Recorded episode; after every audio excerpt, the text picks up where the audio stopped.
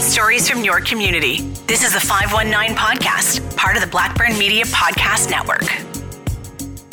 It's a first in Ontario. A cow manure powered garbage truck has hit the streets of Hensall, a small town in Huron County. Those carbon negative garbage trucks are part of a six month pilot project run by Bluewater Recycling in Enbridge. If all goes well, manure powered garbage trucks could be a mainstay in our municipalities and potentially well beyond. In this episode of the 519 podcast, we look at whether these, shall we say, poop powered garbage trucks give us a glimpse into the future of fuel. Here's your host, Haley Cheng.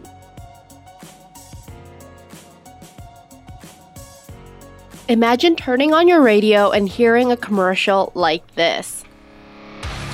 We've gone through coal, gas, diesel, raw manpower. Today, poo powered garbage trucks. Picture this a stinking, environment polluting a piece of manure sitting in a cow pasture. No hopes, no dreams. Now extract that poo from methane, turn it into gas, and pump it into a truck, and what we have is a non stop, renewable, non polluting fuel to change the world. This is the age of manure powered trucks, built to last forever. Now, we did take some liberties with what an actual poop truck ad may sound like, but it's not crazy to think that we might start hearing ads like this in the near future. All jokes aside, the climate crisis is getting worse, and it's creative ideas like this that might help curb this thing. Renewable natural gases have been around for years now, a potential solution capitalizing on our waste while taking methane gas out of the air. We've seen RNGs created through organic waste from landfills, and Hamilton has used these sorts of RNGs to power their city buses. But this is a different sort of thing. This is a truck powered by, well, who? Here is Francis Veillard, president of Bluewater Recycling. It's an initiative that was uh, brought to us by Enbridge and the Ontario Waste Management Association. They're our partners in this. Enbridge is uh, is one of the largest supplier of natural gas, and we actually have a fleet of vehicles that use natural gas today. And um, they are trying to promote the use of renewable natural gas in vehicles, and uh, they're, they're, specifically targeting our industry. So they're working with the Ontario Waste Management Association to try to promote that in our industry. We certainly had an interest to, to, to launch, and we had vehicles coming in and stuff like that. So we uh, uh, we started working together. So in our particular case, where we are, we're, we're fairly rural, and um, and so we uh, when we committed to the program, uh, Enbridge uh, looked around to see about suppliers of renewable natural gas in this area and uh, the most natural fit for us was actually from a, a local farmer, a dairy farm. There's about 2,000 cattle, and they uh, they generate some uh, some gas. And um, uh, we uh, we started talking to them about the possibility of using it to fuel our vehicles. In 2014, we uh, we made a change. We started to change to natural gas for our fleet, where we start burning. The same natural gas that you use at home for your furnace or, or, cooking or whatever, we uh, we use that as the fuel for our trucks, and so about two thirds of our fleet is now converted, and uh, another couple of years or so will will be fully converted to natural gas. We could be seeing a whole fleet of poop powered trucks, but let's be honest here. Our biggest concern is whether it's going to stink up our streets. You know, methane gas is odorless. You know, they add the uh, is it mercan or something like that to to, so that you can smell it if, you, if there was a particular leak. But as we burn it, no, it does not smell like manure like that. Our truck goes down the road. They, if it wasn't for the uh, the the different uh, image that we have on the side of the truck, nobody would know the difference. It's just the same as all the other trucks. So, how exactly do these trucks work, and how does it compare to the traditional diesel trucks?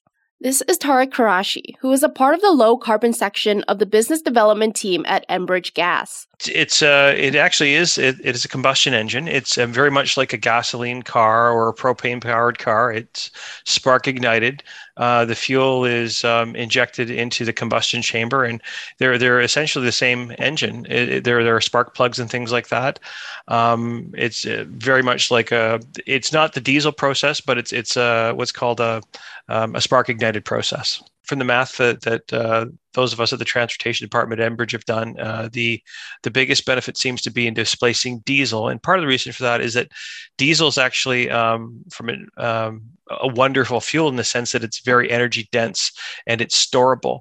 So um, the, the fact that renewable natural gas can be stored in, in the gas grid makes it a, a good contender to go up against diesel in, in, in terms of uh, displacing that diesel and preventing uh, you know it, its combustion, keeping that oil in the ground. It's clear that RNGs are way better for the environment than diesel, and over the years, we found ways to combat environmental issues with other forms of natural energy sources, using solar, wind, hydro, and more. So, how does using manure as fuel compare to the types of natural gases we already have? The fuel itself is cleaner than the natural gas we actually get right out of the pipeline, so it's uh, it's beneficial for us. Um, from uh, from the and from a, the environment perspective, I mean, it's a gas that would have been released into the atmosphere before. That's uh, now we're capturing and using, and so that's that's how you end up with a carbon negative truck essentially, because it's a we're actually removing it from the air rather than uh, than using it than creating emissions. Mm. So it does cost more than natural gas. It does cost less than diesel, and it's better for the environment overall. Which is uh, you know it's it's something we have to factor into our operation and, and the, you know, meeting the goals and objectives that we have here and uh, for our communities. And, and it, at this point, it makes sense. We have one truck right now doing that out of a fleet of 43 and uh, it's a six month pilot project. We don't expect any issues. And if it, it works well, like we expect it to be, then what we'll be looking to do is try to buy more of that gas to fuel the rest of our fleet with it. For price reference, the renewable natural gas Francis is using for the majority of his fleet at the moment is 79 cents a liter, whereas diesel is $1.77 a liter. And coming right in the middle is renewable fuel by cow manure at $1.25. So cow manure fuel is a bit more expensive but a lot cleaner. And if it's still cheaper than diesel, it seems like a pretty good compromise. So, how do we collect manure and turn it into fuel? A lot of residents ask us or have the questions, I guess, about, you know, how do you get the gas in the truck? And, um, um, you know, do you go to the farm and you, you shovel manure in the truck? Or do they, you know, we have some, even some people have this vision that they put these tubes in the back end of these cows and they just fart into their truck. And that doesn't happen like that at all. Like, again, it's uh, it's just like their regular operation. They collect the manure that they, they would do at the farm. They would put it through in a, that digester. As part of the digestion process, the gas is generated. They collect it. They actually insert it into the pipeline, the same pipeline that we get our fuel for the rest of our trucks, and uh, deliver it this way at our location here. So it's our truck still fuels in the same location uh, beside all our other trucks. So the the actual anaerobic digesters are typically placed on the actual farm. So it's not as if they're taking the manure and bringing it to the digester. They actually they'll take a decent sized uh, farm with you know a, a dairy operation and they'll put the digester on the on the premises. And um, one of the neat things about it is that you know it by by taking the the poop away and and putting it into the digester, a lot of the um, side effects of having a, a smelly dairy farm in, in, your community are actually dealt with in the digester because uh, the digester actually, um, you know, it's it's a confined space that processes all those things that make make the uh, manure smelly. Um, and so it, it actually have, provides a sort of an environmental benefit locally as well. And although it sounds like more work, not only is it beneficial for the environment, but it also benefits the farmers involved. So in this application, the the, the farmer, which uh, you know is is cows, create a lot of manure every day. Historically, that manure has been spread on the land for its beneficial use as, for, as a nutrient to to the plants to to grow crops, which is which is good. It has a lot of nutrients, but as the material decomposes, it releases the gases in the manure, which is methane gas, and it goes into the atmosphere that particular aspect is not, you know, is not a good part. And then actually a lot of farmers are getting a bad rap over that because they're releasing it to the environment. And then even the federal government is trying to reduce emissions. And uh, they're saying 10% of our emissions in Canada come from the agricultural sectors. In our particular case, we're kind of skipping that in between, step and uh, taking that gas and uh, fitting it in the pipeline and goes right back to feeding our trucks. So that rather than releasing it to the environment, we we're able to uh, put it to beneficial use. And then the solids that are left behind are still spread on the land because they still have the nutrients that they need for the crop, but they're not polluting the environment. So we end up with a, a very clean fuel for our trucks. Uh, they end up, you know, not releasing methane gas into the environment and they still get to keep their fertilizer and they can, they get to make a buck selling that gas that they were losing before. Uh, so it's win-win-win all the way around. It's good for the farmer. It's good for, uh, for us and it's good for the environment. It's the perfect opportunity to get rid of all the environmental pollution while not losing the traditional value of manure as a fertilizer. It takes about 100 cows to fuel one of our vehicle every day. And so they generate enough manure to be able to do that. And um, so in this particular case, with the, the 2000 cow uh, uh, farm operation, they could actually fuel 20 of our trucks if we received all their fuel, uh, which is again pretty exciting. And there's certainly enough cattle out there to to make it happen. You know, it, it reduces emissions overall. We're looking at about a, a 90% uh, reduction in nitrous, uh, uh, nitrogen oxide, the NOx gases, about a 60% reduction in particulate matter, which is very important. And, I, as far as the greenhouse gases, we're, we're actually in a negative format because we're, we're removing it from the atmosphere rather than uh, creating more emissions. Cow manure is the ultimate renewable resource. As long as the cattle continue to be fed, they will continue to poop, and the fuel will continue to help the environment. What a cycle. It requires understanding and it requires us to figure out um, the entire supply chain of, of organics because, of course, it's not all just about manure, it's also about other forms of. Um, uh, uh, organics that can be diverted like from from wastewater. There's there's obviously organic waste in in you know when we we, we go to the washroom um, wastewater treatment plants also can produce this type of fuel uh, as well. We can take uh, we can divert organics from uh, the street from restaurants and things like that and bring them to these anaerobic digesters where they can uh, you know and enhance the production of the fuel. So it, it sort of solves a number of problems and it sort of contributes to what's called the circular economy because you're you're investing in producing this this fuel locally rather than mining it and bringing it from from from a faraway place and spending energy and and and creating emissions to bring that energy from point A to point B uh, by doing it all locally you're actually um, making the, the process of producing energy less energy intensive looking at the amount of waste that both humans and cows create if this waste can always be turned into energy, what could this look like at a larger scale? Poop powered trucks are just the beginning. Could we have poop powered buses, planes, or maybe even cities in our future? The, the cap on the, the scale of RNG is the, the cap on the amount of green waste that we produce. So, uh, by our estimates, you know, about uh, six percent of uh, Ontario's gas load could be displaced with with RNG if we were if we were able to capture all of the waste organics.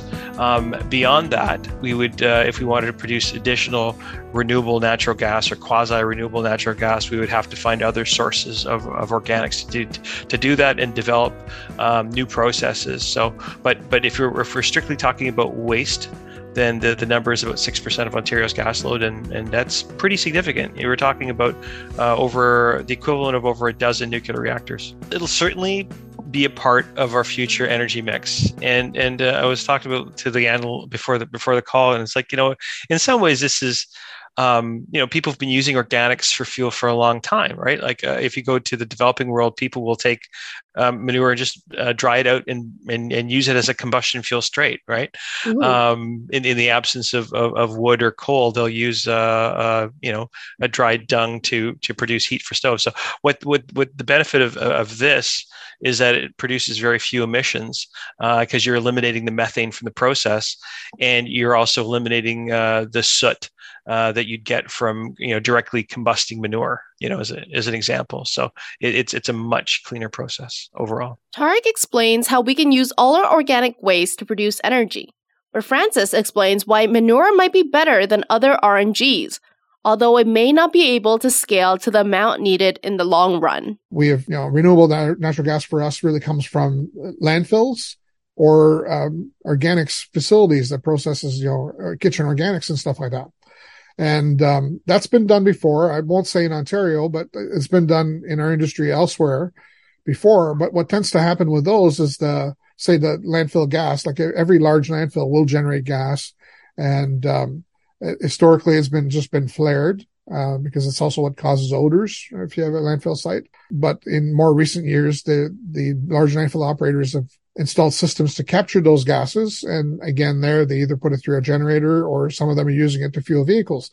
But the gas from a landfill is, I mean, you don't know where it comes from because it's, it's, you know, degrading organic material that could be anything, right? That you know, and uh, so it tends to have a bit more contamination in it, and it it, it has caused some issues with some fleets about the you know trying to burn that in engines and, and causing some some maintenance issues on the engines.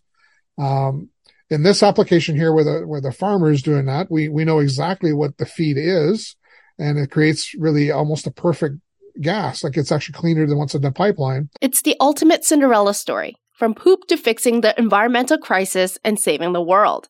So, should there be more incentives to make the solution more widespread? One of the issues that um, that we have, I guess, is um, in Ontario we don't recognize uh, renewable natural gas uh, to to give carbon credits, uh, whereas other jurisdictions do, like um, in BC, for example, or, or in California and trying to reduce the pollution, if someone uses renewable natural gas, they give them credits that they can sell to, you know, the, uh, the petroleum companies that are selling diesel and gas and whatever to try to meet their, their commitments to reduce emissions in the environment. And those credits sell for a fair amount of money uh, that helps reduce the cost overall. It's one of the reasons why that fuel costs more than the regular gas right now because that's who they could sell it to. They could actually sell it to someone in BC or California, and they would pay that much for that fuel uh, to be able to uh, meet their environmental obligations over there. Now, we are hopeful that in Ontario, at some point in time, the government may adopt some similar policies as well and recognize that this fuel is beneficial and it, it should be given carbon credit preferences and uh, be given a value so we can keep it in our economy here rather than shipping it somewhere else. Carbon credits could be hugely lucrative to the operation and could help grow the soon to be proven practice. And it turns out that this is something that most Ontarians are interested in.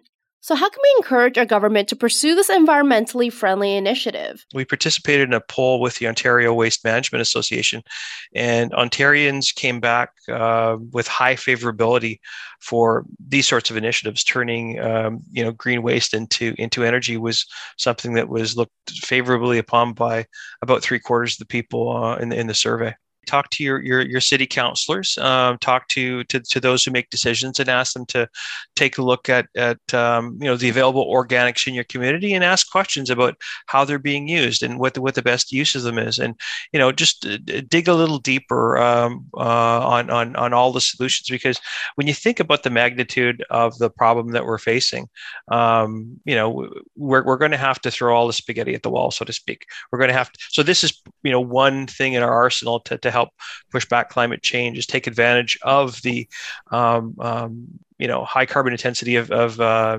methane emissions and just turn that turn that negative into a positive. So let's let's you know pull pull everything out.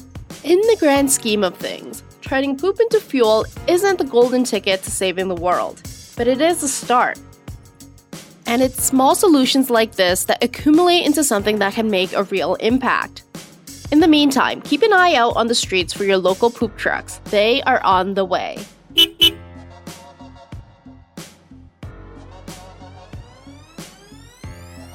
This episode of the 519 podcast was hosted by Haley Cheng. It was written by Patrick Magamans and produced by Craig Needles. The 519 podcast is a presentation of the Blackburn Media Podcast Network.